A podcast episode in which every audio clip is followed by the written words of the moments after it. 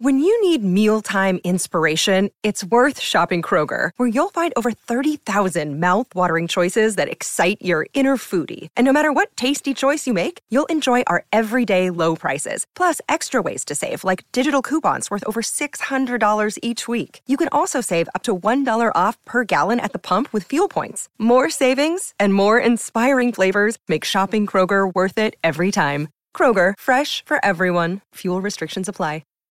Book Riot Insiders is relaunching. It's a new year, and that means new perks. We have sweetened the current short story and novel levels and introduced a brand new epic level, and you can try any level out for free for 2 weeks. The highlight is our new group read, available to all Epic members, and there's no cap on Epic, so the more the merrier. Each quarter, we'll read a book, voted on by Epic subscribers, and that will fulfill at least one task of the 2020 Read Harder Challenge. We will also cap off our read-along with a live chat. But wait, there's more. Get the full details on this and other perks, and sign up at insiders.bookriot.com.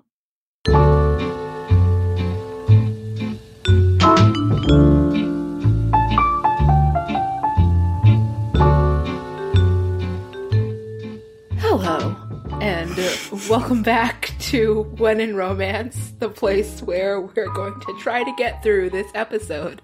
Today is Thursday, January 9th.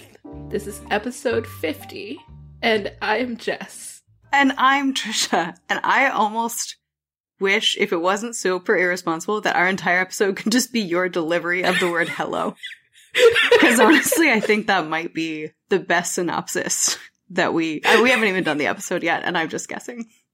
But Happy New Year, Jess. Happy New Year, Trisha. It's been a quiet couple weeks, hasn't it? I was going to say, I'm so glad nothing eventful happened in the entire time that we were away. None. I will say, we actually got a note from somebody the other day who mentioned that they had been listening to the show from the last show that we did, 50 years ago now, was it? Yeah, approximately. About that, yeah. Or so. And Tamana mentioned that she was listening to that episode and said, you mentioned, we're going to have a lot to catch up on after the holidays. And I think it was probably just a line delivered, in passing. But as it turns out, I mean, can we say much of the professional romance world kind of imploded? Is that fair? I mean, we can say that. There's an argument for that to be the correct statement. Yeah. And it's hard to really determine how much of the professional romance world is actually impacted by everything, but boy, has the world learned a lot about professional trade writing organizations in the past couple weeks. And that is the take home. So moving on, Jess, 2020. No, I'm just kidding. All right. So we do have a lot. For those of you who have somehow, despite the coverage, the national media coverage of this massive situation, who have managed to miss it, we'll offer a few quick highlights and start maybe looking forward into the new year. But first, let's do an ad spot. Let's do an ad spot so we can just dive right in. So, When in Romance is sponsored by Book Riot's Read Harder 2020 Challenge. Thanks, Book Riot. The Book Riot Annual Challenge is back. Once again, Read Harder 2020 has 24 tasks designed to help you break out of your reading bubble and expand your worldview through books. With new genres, new authors, and new points of view, the challenge will hopefully help you discover amazing books you wouldn't have otherwise picked up. Read historical fiction that's not about World War II, a retelling of a classic or fairy tale, horror from indie presses, and more in this year's challenge. Go to bookriot.com/readharder to get the full challenge task list and to check out the prizing for those who complete the challenge. I always try. I never win. Not yet. Not yet. Maybe this is my year. I've actually already completed 3 tasks. See? We're not even 10 days into the new year. I'm feeling good. I feel like this is your year, Jess. This is my year. So, the readers have been canceled. The Ritas have... That was where we were going to start? So when we were emailing about this, I think literally yesterday, maybe the day before, you know, Jess said, you know, there's just so much to catch up on. What if we just start at The Ritas have been canceled? And for those who don't remember, The Ritas are the large national award sponsored by the Romance Writers of America. Mm-hmm. And they have been canceled. But at this point, have indeed. That's just a weird middle point now on this whole bizarre storyline. 2 days ago, that was like the big new thing. Yeah. That the Ritas had been canceled, but there's a big new thing every couple hours. Yeah. So to give folks, I guess, a very little bit of background, and Jess, we were at, this is the thing, like 'twas two nights before Christmas and all hell broke loose. So on December 23rd, Alyssa Cole was the first tweet that I saw and tweeted out that due to a complaint, an ethics complaint made to the Romance Writers of America, and the way that, as it turns out, a secret ethics committee, I guess, voted on it. Courtney Milan, who is not only a well-known romance writer, but also inside kind of the romance genre, is well known and well respected for being not just a, you know, long time member of RWA and a long serving member of RWA, but also someone who has fought very hard for inclusion and advocated for diversity within RWA.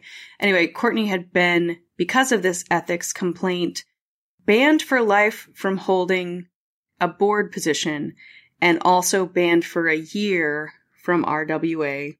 Mm-hmm. And not just a board position, a leadership position. Like at all. Yeah. So that is where all of this most recently began. As you know, if you've been listening to the podcast, there's been a long history of institutional racism inside of RWA that has been most evident within the way that Ritas have ignored authors of color and queer love stories. And especially, it is worth noting, Black authors. And so I don't know how to like fast forward a bunch of scandal, but this show can't go into February. So it's very much a Princess Bride. It's too much. Let me sum up. Kind of. Yes. Moment. Right. And yeah, so I don't know if you have the summer. I feel like there was huge outcry. Many board members specifically, I think all of, I shouldn't say all because I don't know, but about a half a dozen of the board members, which if my understanding is correct and my memory is correct, and we will link to our friend of the podcast, Sarah Wendell from Smart Bitches Trashy Books, wrote about this. Claire Ryan wrote a whole history of the whole thing. There are a few different summaries that if you're trying to get if you're trying to get a full understanding of what happened, first of all, good luck. And good luck. Set aside a couple days. Yeah. And Jess actually wrote a really wonderful and reflective post about kind of the implications of this, that after you've read a summary and understand what happened is very, very much worth your time. But anyway, so then a bunch of board members, so that happened on the 23rd. On the 26th, Sarisha Glass, I guess I don't know if that's how she pronounces her name. Now I feel bad. I don't actually either. I think in my head it's either Sarisha or Sarisia, but either way, either of those. Yeah, Sarisia, if we got your name wrong, we apologize. Tracy Livsay, Pintip Dunn, Priscilla Oliveras, Farroshan, Erica Ridley, and Denny S. Bryce, all of whom, if I'm not mistaken, are women of color, resigned their board positions. So that's 3 days later. Then eventually Carolyn Jewell, who is the president of RWA, also resigned. And then president-elect Damon Suede picked up, I'm like doing a lot of large motions with my arms just because this is all very confusing, took over as the president. And actually I should mention too, in the meantime of all of this, people were starting to increasingly learn that, I think actually, to be fair, many people already knew, it was being increasingly made public that there were things going on in different pieces of RWA. For example, there was at least one chapter where women of color who were presenters were getting paid significantly less than white women, or I should say white authors. There was things becoming evident where stories about where queer LGBTQ plus love stories were not being allowed membership to RWA. Mm-hmm. There was just a lot of things. It started to become very clear that this ethics complaint was reviewed in a very shady, non-traditional way. Mm-hmm. And that other ethics complaints hadn't even made it to the ethics committee. Mm-hmm. And had been ignored. Like, this is the kind of stuff that you could not have sold to a television show because they'd have been like, no, this is two bananas. Not a thing. Yep. And so then, like, Chuck Tingle got involved. Like, a lot of very serious complaints got lobbied against Damon Suede. And the epilogue of that story is that he resigned, I don't know, earlier today, I think. Like, so now. I think it's this morning, and that is probably only because yesterday, 7 romance publishers or publishing imprints announced that they would not be attending the RWA annual conference, and they would not be submitting or contributing sponsorship funds for said conference, or like Avon had the Beverly Jenkins scholarship helping someone attend, and they said they wouldn't be participating in that because RWA was imploding. Mm-hmm. Yeah. Oh, and I guess we should say, even though it's sort of like many of the statements that frankly have come from RWA in the last few weeks, feels a little meaningless. Eventually, the complaint against Courtney Milan was dropped, and there was a decision not to pursue it or something. Well, like on the 24th, the board had an emergency meeting and rescinded their sanction. But they were still going to discuss it based on, I think, a legal opinion were the words that they used in their announcement, which was like 2 tweets long. Yeah, but I think then on the 30th, I'm looking at an Alicia Rye tweet that's from Sarah Wendell's post. In an abundance of caution, the complaint against Courtney Milan has been closed. No action is being taken at this time. Like, it's just... Mm-hmm. Not that it matters, because at this point, I'm pretty sure by then she had decided to mail her Rita, which she had won. Was it her that mailed it to the Brown cultural pop cultural library? Yes. Yeah, she sent it to Brown. Joanna Bourne sent hers back. Mm-hmm. Like, she sent it directly to RWA. There were a lot of people who just did not want to be involved. And, of course, while all of this was happening...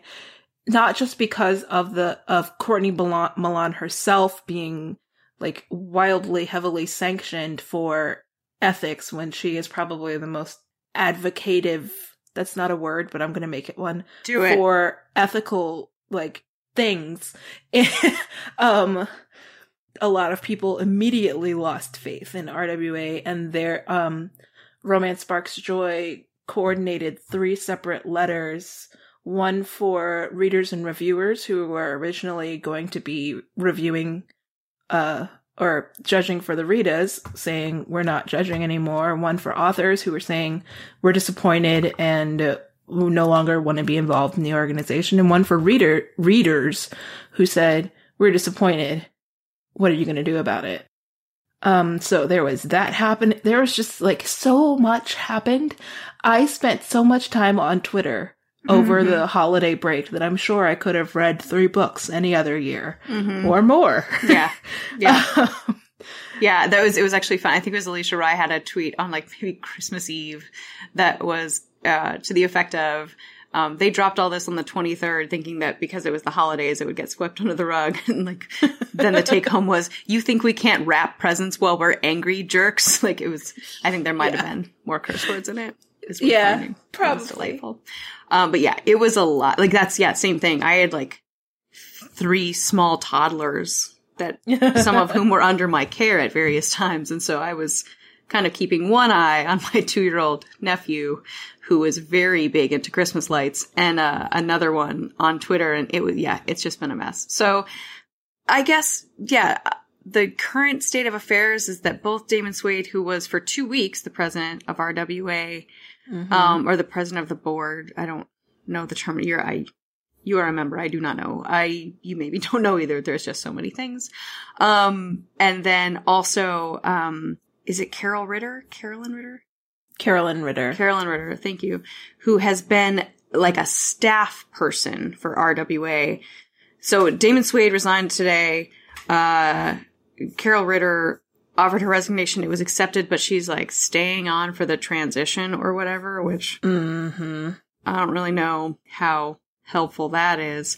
Oh, and then there was the Romance Writers Report thing, which was all that, whatever. It doesn't matter. We will link to some things. You can get yourself updated, but it has been a mess. It has been a mess. And we haven't even really touched on all of the various threads of it. So like there's a whole thing where Damon Suede maybe like made up a book, and there's even more like heartbreaking stuff about the way that people have been treated, and you know we've referenced some of that, but like some of it is just like hilariously bizarre in some ways, and some of it genuinely is just awful and really, really heartbreaking that so many of these writers who have worked so hard have been dismissed and maltreated in such a way. Mm-hmm. So, can you say just for, you know, you and I talked about this before, if you are not of this field, you don't necessarily have a great understanding of why even bother, right? Because there are dues that you pay to be a part of RWA. There are things, it's a professional affiliation and organization. What kinds of things is RWA actually meant to do for romance writers?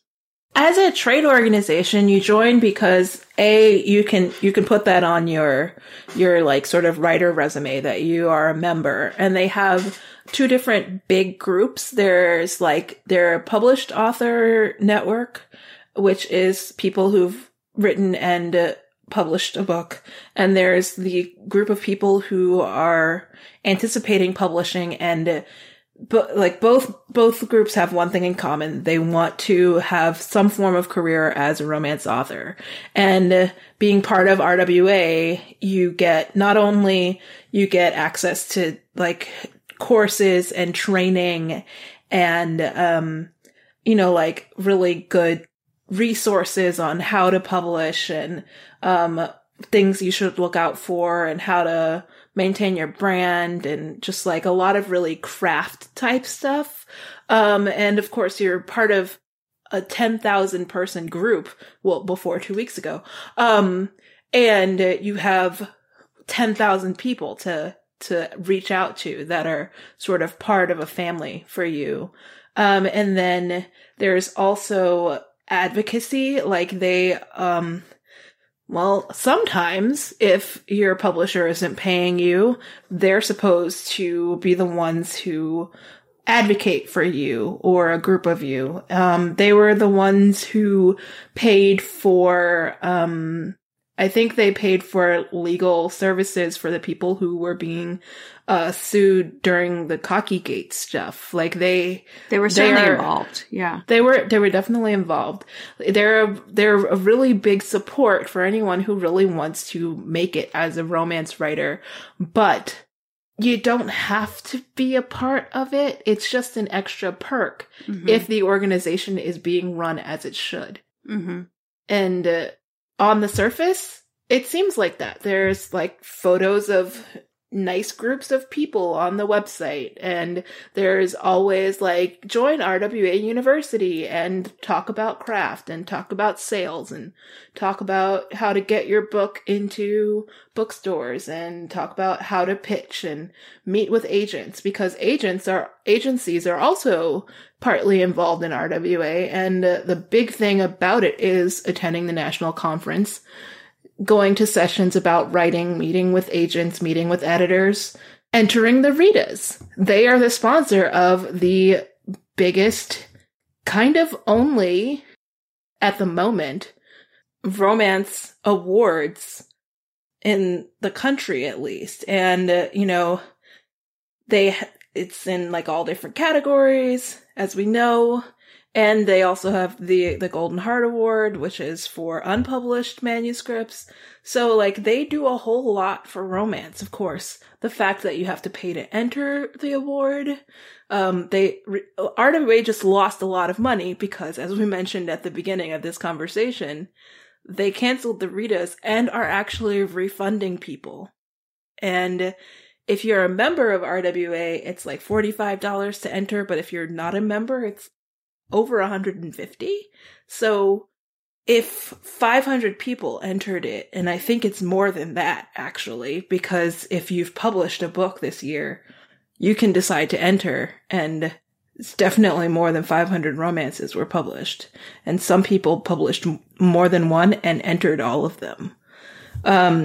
So RWA has sort of like a pot of money that they used to pay for things like the independent audit that they've requested someone do to look at the proceedings of said ethics process and all of that. And they pay for the RWR magazine, which you can get in print or digitally.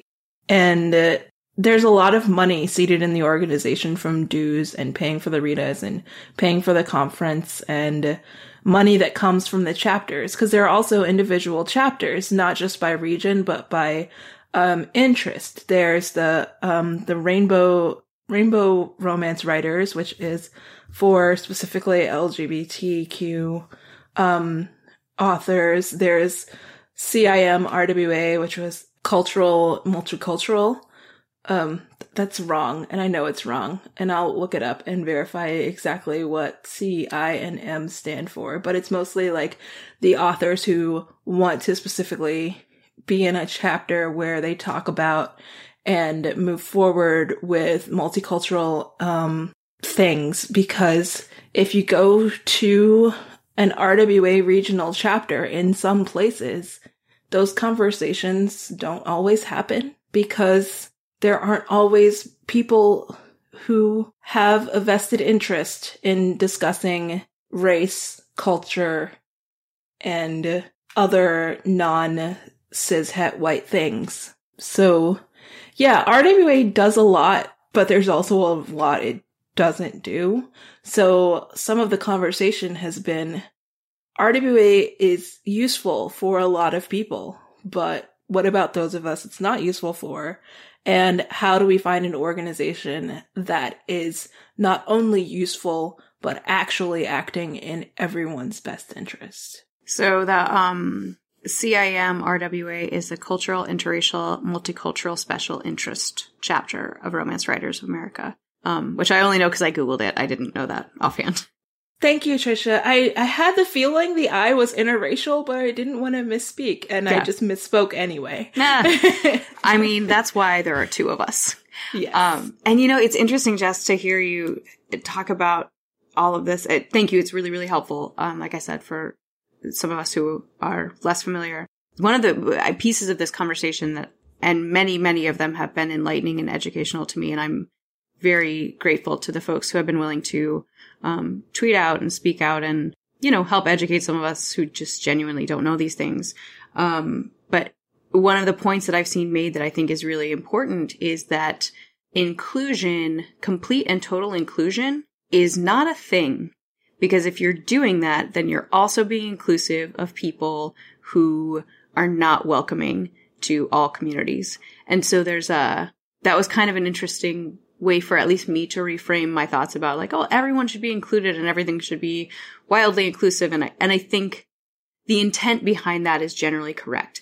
But when I think RWA was sort of framing some of that language, it, as an organization, mm-hmm. they were kind of leaning, as many of us have done at times, on this idea that everyone can be welcome and it can be fine, when in fact, you can be welcoming to everyone who is not a racist or homophobic yes. or transphobic jerk. So, you know. Yes, absolutely. It brings to mind, you know, that picture with the kids and the fence. It's like a wooden fence and there's three kids and there's the boxes. Mm-hmm. And one is like equality, equity. I can't remember the third one, but the last one is justice. And mm-hmm. that's when they take away the boxes and they take away the wooden fence and put up the kind of fence you can see through. Yes. Yeah. And then, of course, somebody's like, there's still a fence. Real justice would be taking away the fence. But yeah, like I get the point of changing it, taking away the barrier in itself is what justice is compared to inclusion or equity. Yeah. Like that's what you're saying really, really makes me think that justice is what we need in an organization like that. Well, I mean, justice is what we need everywhere. Yeah. Sure. But when like people who are legitimately, I mean, I can use this word, I think, there's still a level of oppression in society. And the people who are actively contributing to that oppression shouldn't be removed from the situation. Yeah. And they can remove themselves because they don't feel comfortable in that space anymore. Or we can say, you're not welcome here. Yeah. And there was, I apparently live in cartoons and memes because I saw one yesterday that was like, it was sort of like ghost people. And the first cartoon was like a large group and a small group of a different color ghosts. And they're like, we don't feel comfortable here, or you're not welcome here. Make your own space. And then the little group makes their own space.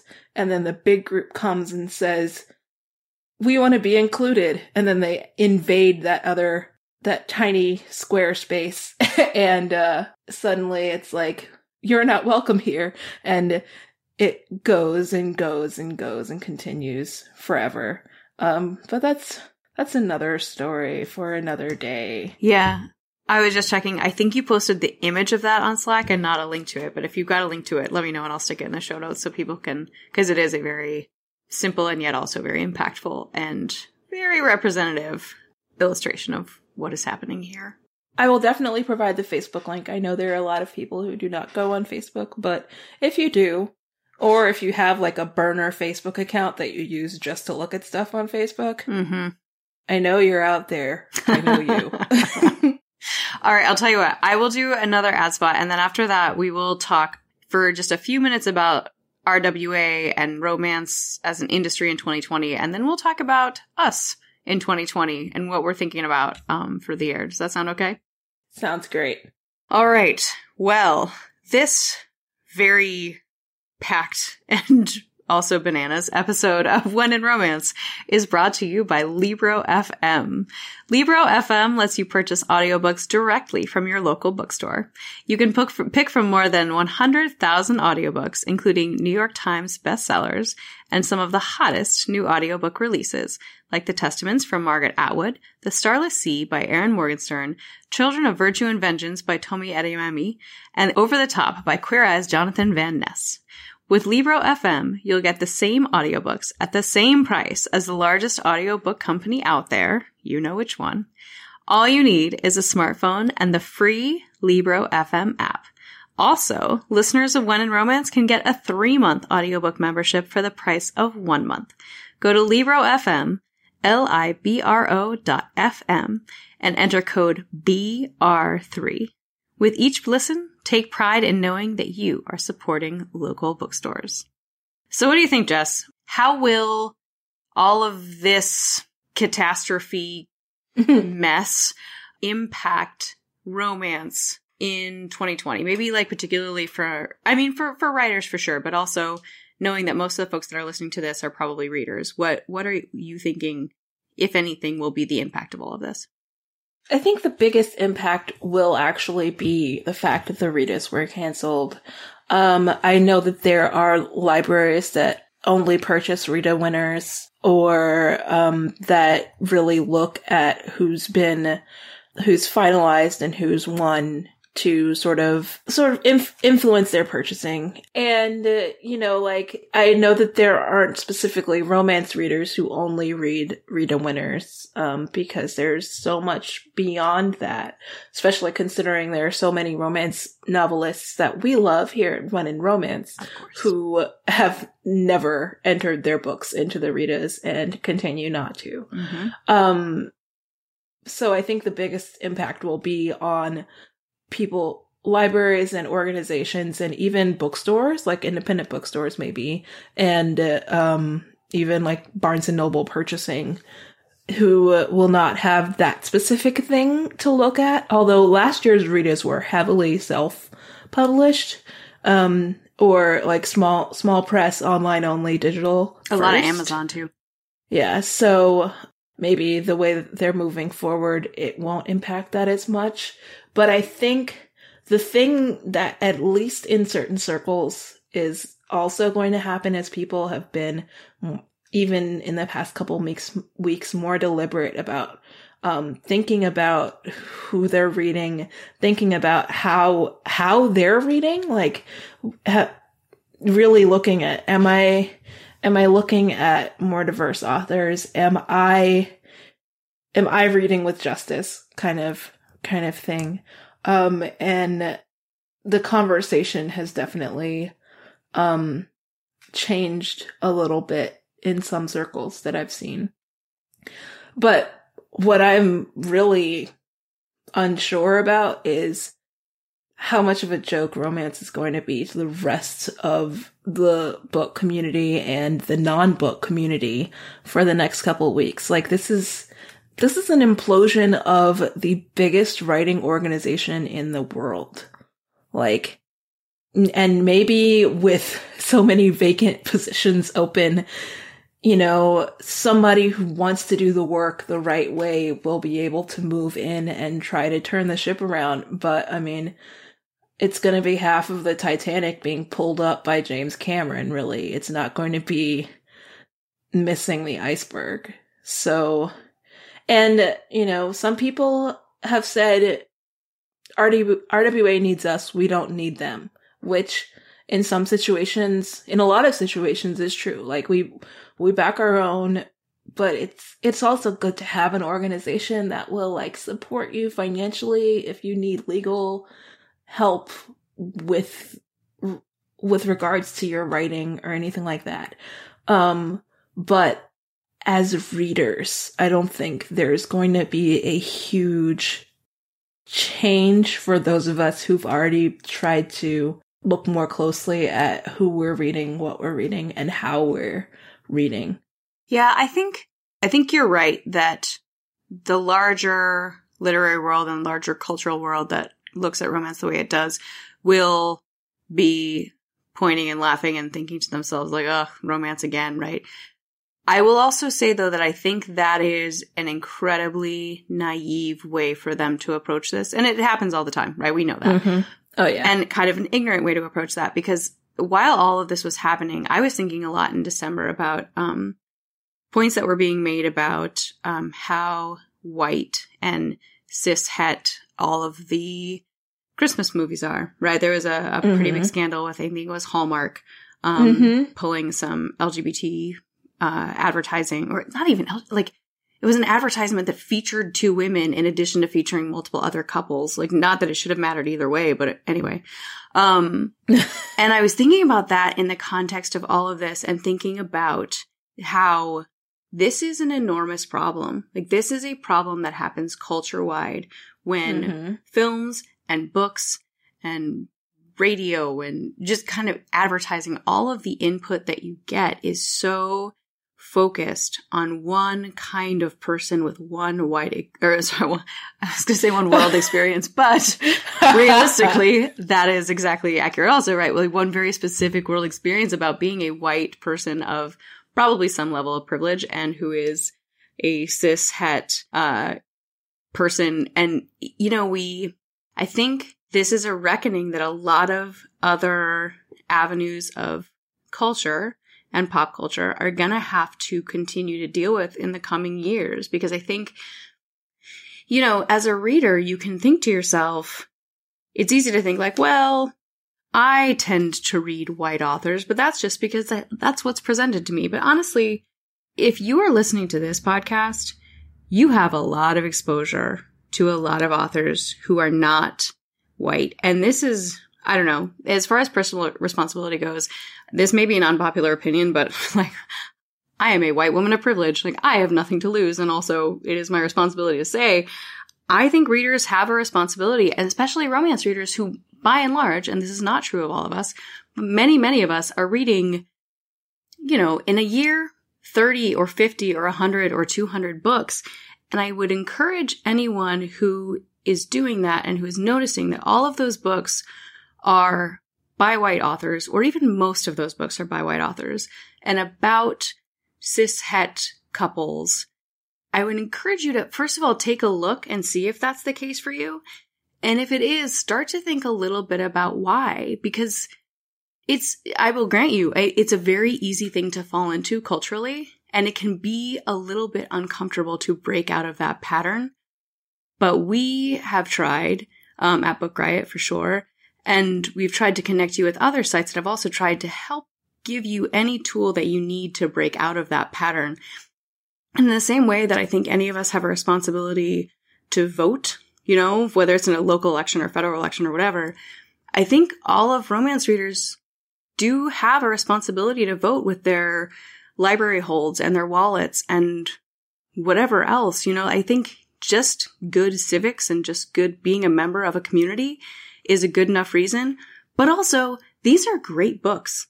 Mm-hmm. There is a good romance that is about someone who does not look like you or who does not fall in love the way you do in every genre, in every subgenre, all across the way. We have worked very hard. We spent a lot of November and December finding them for the very, very specific requests that we got.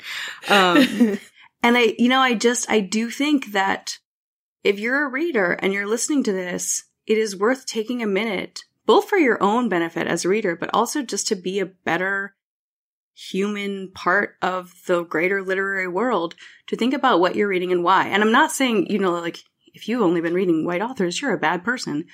But it does mean that you probably have been pretty heavily culturally influenced, and you're missing out on a lot of great books, first of all, but you're also not voting, as I was saying before, with your wallet or your library card or whatever else, for the people who have been so hurt by this system and who have just been set back in so many ways. And so, I don't know, like, there's just no good reason not to be reading more marginalized voices and learning those stories. It's also, to be honest with you, it's a great reminder anytime you're reading about someone who is not like you, that you are the center of your own story, but you're not the center of the entire world story. And that is a reminder that I think a lot of us need on a pretty regular basis. So I don't know, that got very soapboxy. I'm sorry. Well, if not here, where? Exactly. Exactly. In the first episode of 2020, where Trisha jumps on a soapbox and tells everybody they're reading wrong. Well, you know, we got to start out the year in that kind of way. Yeah. It basically sets us up for the rest of the year. It's true. Oh, although I will say this too. If you are a publisher, you need to be acquiring and marketing more books by marginalized voices. It is not enough just to walk away from RWA or whatever. Like, honestly, that cost publishers a lot of money, that conference. Mm-hmm. So do better.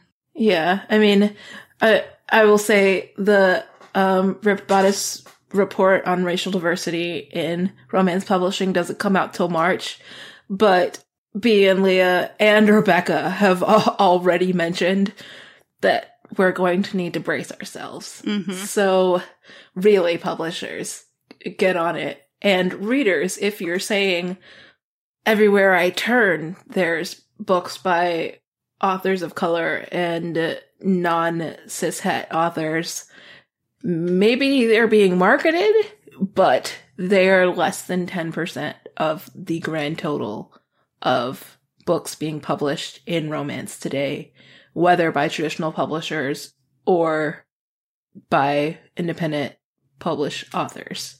So they're out there, yes, but we need more. Yes. Yes, we do. Speaking of which, well, this is only speaking of which because of a thing I've been thinking about, but that's the worst transition of 2020 so far. Jess, do you remember what your 2019 reading resolution was? I believe my 2019 reading resolution somewhere, I'm pretty sure I talked about it here, was to read more authors, to try to not just stick to my favorites. How'd you do? I feel like you did pretty well, right? I did pretty well, and I found some people that are have very large backlists that I am going to have to make my way through over the next several years. Sure.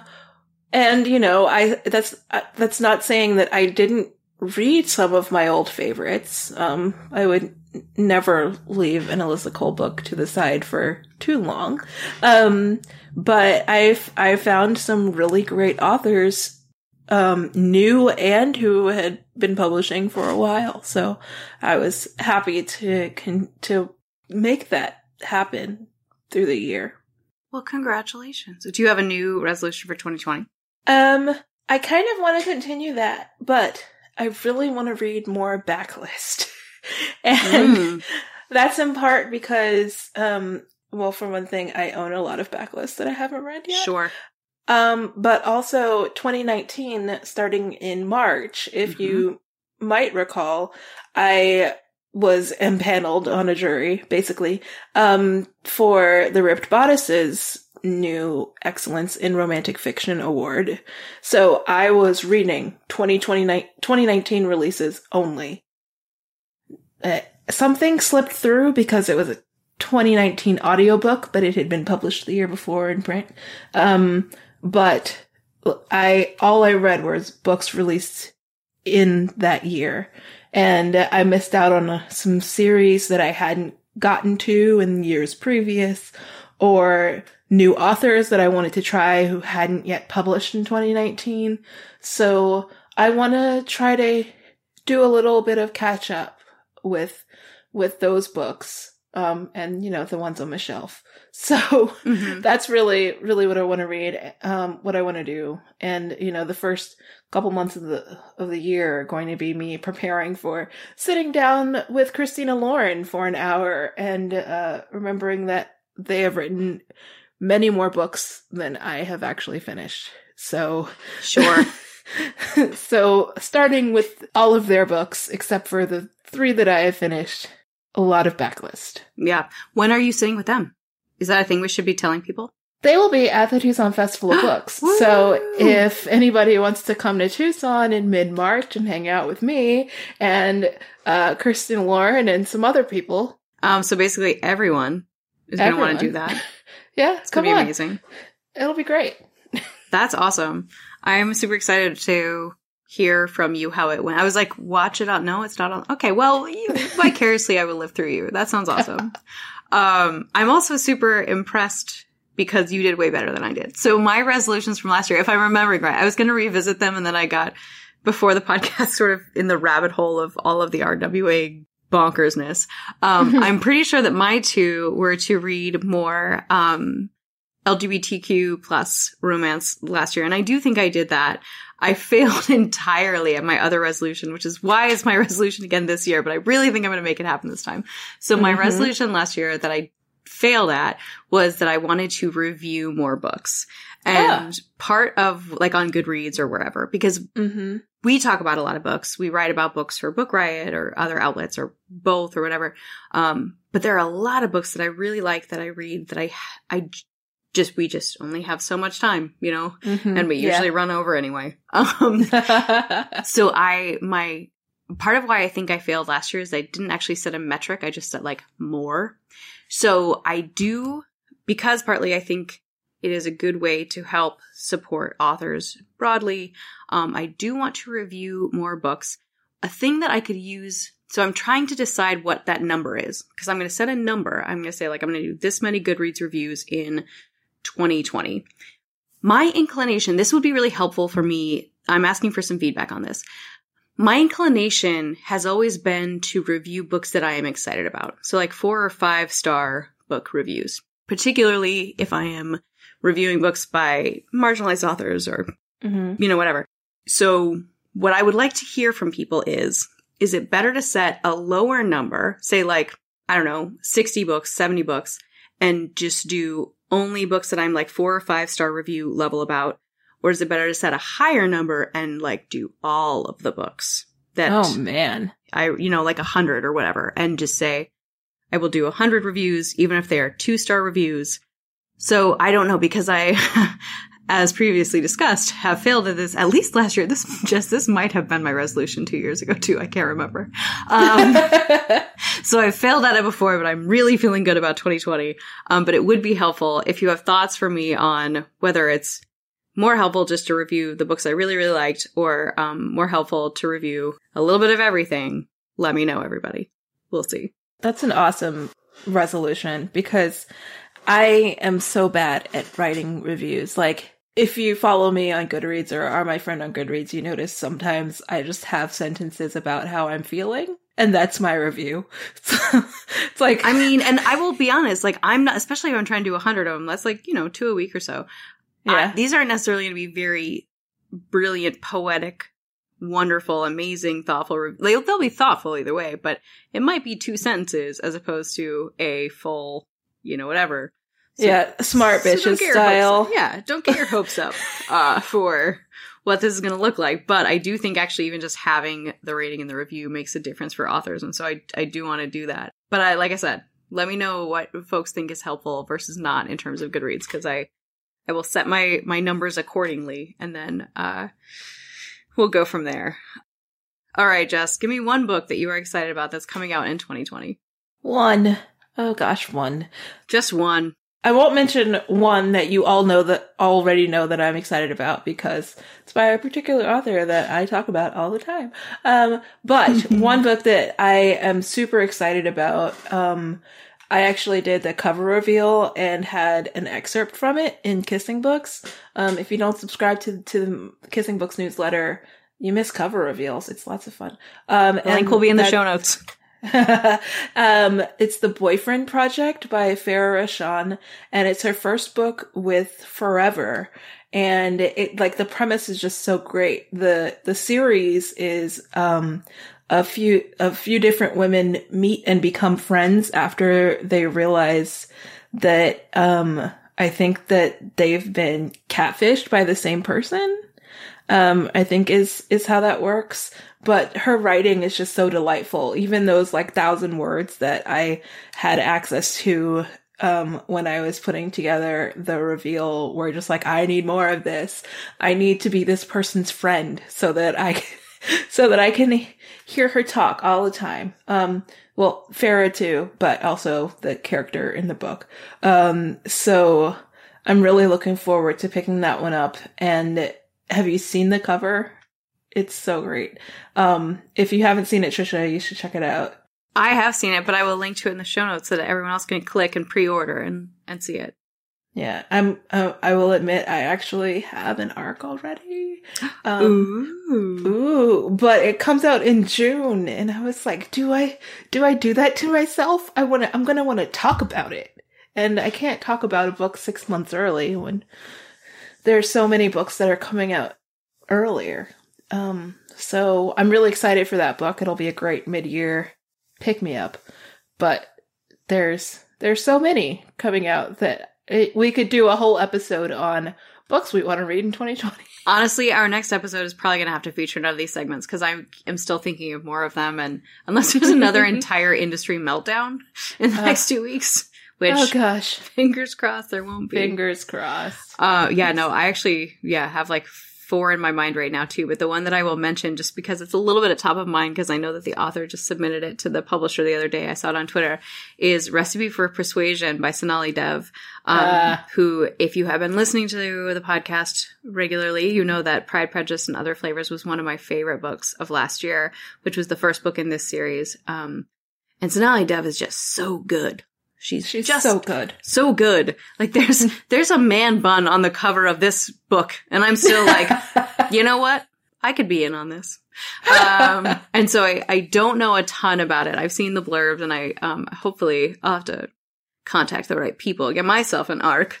So it's Chef Ashna Rajay, who was in the previous book, in Pride, Prejudice, and Other Flavors, and actually worked with the hero a little bit on and off, and I think it was a cousin of Trisha Rajay. And so... I finally read it, so I can actually... Oh, yeah, so you read it recently, so you know. Yeah, and so, like, the restaurant is, like, kind of failing, and she really has to, like, figure something out, and so she joins Cooking with the Stars, but she ends up getting paired with a star who is... a professional soccer player, or football, as it is called in some parts, who also happens to be Jess, her first love. I know, but he ghosted her. It's a lot. We don't know. Again. Persuasion. Yeah. I forgot. Persuasion. God, I remember. Ugh. Yeah.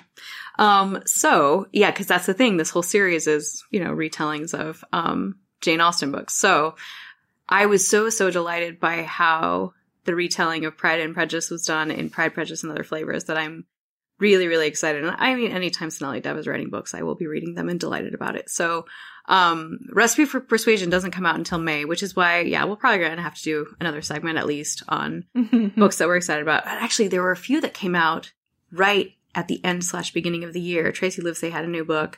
Kate Claiborne has a book that everybody's really excited about. So I love lettering. It was so good.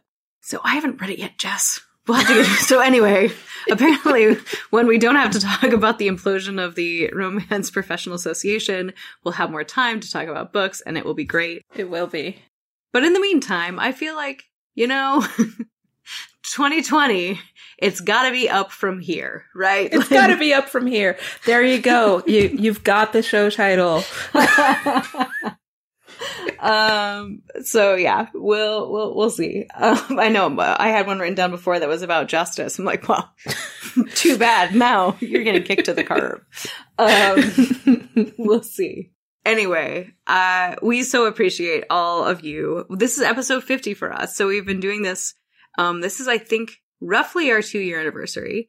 I think maybe the next episode is our like full 2-year anniversary, but we got some really lovely feedback on Twitter over the last few weeks, and we always do, and we so appreciate it. So huge thanks to everybody who listens and who subscribes and who, you know, sends us notes and lets us know what you're thinking. We do read it all, even if I am not on the internet, and I moved, so I didn't have internet for a while. We're doing our best. But if you have thoughts, and if you want to help me figure out exactly what my Goodreads metric should be, please send me a note. Our email address is wheninromance@bookriot.com. Or you can find me at Trisha Haley Brown on both Instagram and Twitter. I need your help because I do want to set a number, and I'm going to in our show agendas, put a few regular updates so that I make sure that I'm actually doing the thing, because 2020, Jess, it's going to be 2020. My year. It's happening. Where can people not hound you about your New Year's resolutions? You can find me on Twitter at JessIsReading and on Instagram at Jess_is_reading. And you know what else we want to hear from you between now and two Mondays from now? No. That's wrong. Two Thursdays from now. So the 23rd, before January 23rd. I'm trying. No, you are doing great. We want to hear from you about Get a Life, Chloe Brown by Talia Hibbert, because we are going to talk about it in our next episode. If you have thoughts about specific themes, if you just want to have some words about characters or events or random sentences in the book, give it all to us, but make sure we get it by the 23rd. Yeah, because that's our recording day. And I was telling Jess before we started that some of the things that popped to my mind are kind of the pacing of the book, and I'd be interested to know whether folks were hooked immediately or if, like me, they took a little bit more time. And I also, Talia Hibbert is one of my very, very favorite authors for how gently and generously she treats her characters. And so to see her write a heroine who is a little bit unlikable, at least at first, I thought was really interesting. And I'll be excited to talk about that with all of you and with you, Jess. So please do feel free, everybody, to rate and review the podcast. It helps other people find it. I think, is that... Have we done it? Have we managed to cover all of this in under an hour, I guess? I think we've done it, although if you want to just ramble back and forth for another minute and a half, we can. I'm sure Jen, who's our wonderful sound engineer, would love that. But no, I feel like we can cue the closing music and call it good. All right. But yeah, Happy New Year, everybody. We're excited to spend it with you. Happy New Year, and until we meet again, happy reading. Happy reading, everybody.